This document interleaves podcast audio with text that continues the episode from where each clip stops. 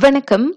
சிறார்களுக்கான Covid தேசிய தடுப்பூசி திட்டம் பிக் கிட்ஸ் கடந்த பிப்ரவரி மூன்றாம் தேதி தொடங்கிய நிலையில் பெற்றோர்களில் இன்னும் பலர் தங்களது பிள்ளைகளை பதிந்து கொள்ள தயக்கம் காட்டி வருகின்றனர். அவர்கள் காத்திருந்து பிறகு பார்த்துக் கொள்வோம் என்ற போக்கை கடைபிடித்து வருவதும் தெரிய வந்துள்ளது.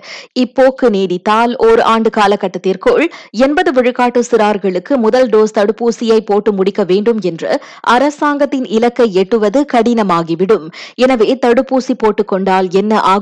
என்ற பயத்தை ஒதுக்கிவிட்டு தடுப்பூசி போடாவிட்டால் கொரோனா தொற்றிய ஒருவருக்கு எம்மாதிரியான மோசமான விளைவுகள் ஏற்படும் என்பது குறித்து யோசிப்பது நலம் என மருத்துவ நிபுணர்கள் கருத்துரைத்துள்ளனர். செலுத்தப்படும் தடுப்பூசி முறையான மருத்துவ சோதனைகளை கடந்து வந்திருப்பதால் அதன் பாதுகாப்பு குறித்து பெற்றோர்கள் கவலைப்பட வேண்டியதில்லை என்றும் நிபுணர்கள் சினார் ஹரியானிடம் தெரிவித்திருக்கின்றனர்.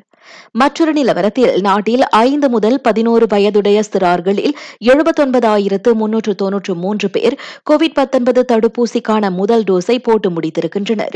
இவ்வேளையில் நேற்று வரை பெரியவர்களில் ஐம்பத்தைந்து புள்ளி இரண்டு விழுக்காட்டினர் ஊக்க தடுப்பூசி போட்டு முடித்திருப்பதாக கோவிட் நாவ் அகப்பக்கத்தின் தகவல் காட்டுகின்றது. நேற்று மட்டும் ஒரு லட்சத்து ஐம்பத்து மூன்றாயிரத்திற்கும் அதிகமானோர் ஊக்க தடுப்பூசி போட்டுக் கொண்டனர்.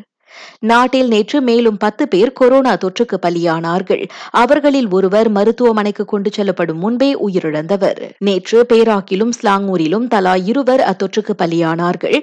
ஜொஹோர் கடா நகரி சம்பிலான் கலாந்தான் மலாக்கா மற்றும் பினாங்கில் தலா ஒரு மரணம் பதிவானது. நேற்றைய எண்ணிக்கையையும் சேர்த்து நாட்டில் இதுவரை அத்தொற்றுக்கு முப்பத்தி இரண்டாயிரத்து எழுபத்தைந்து பேர் பலியாகியிருக்கின்றனர்.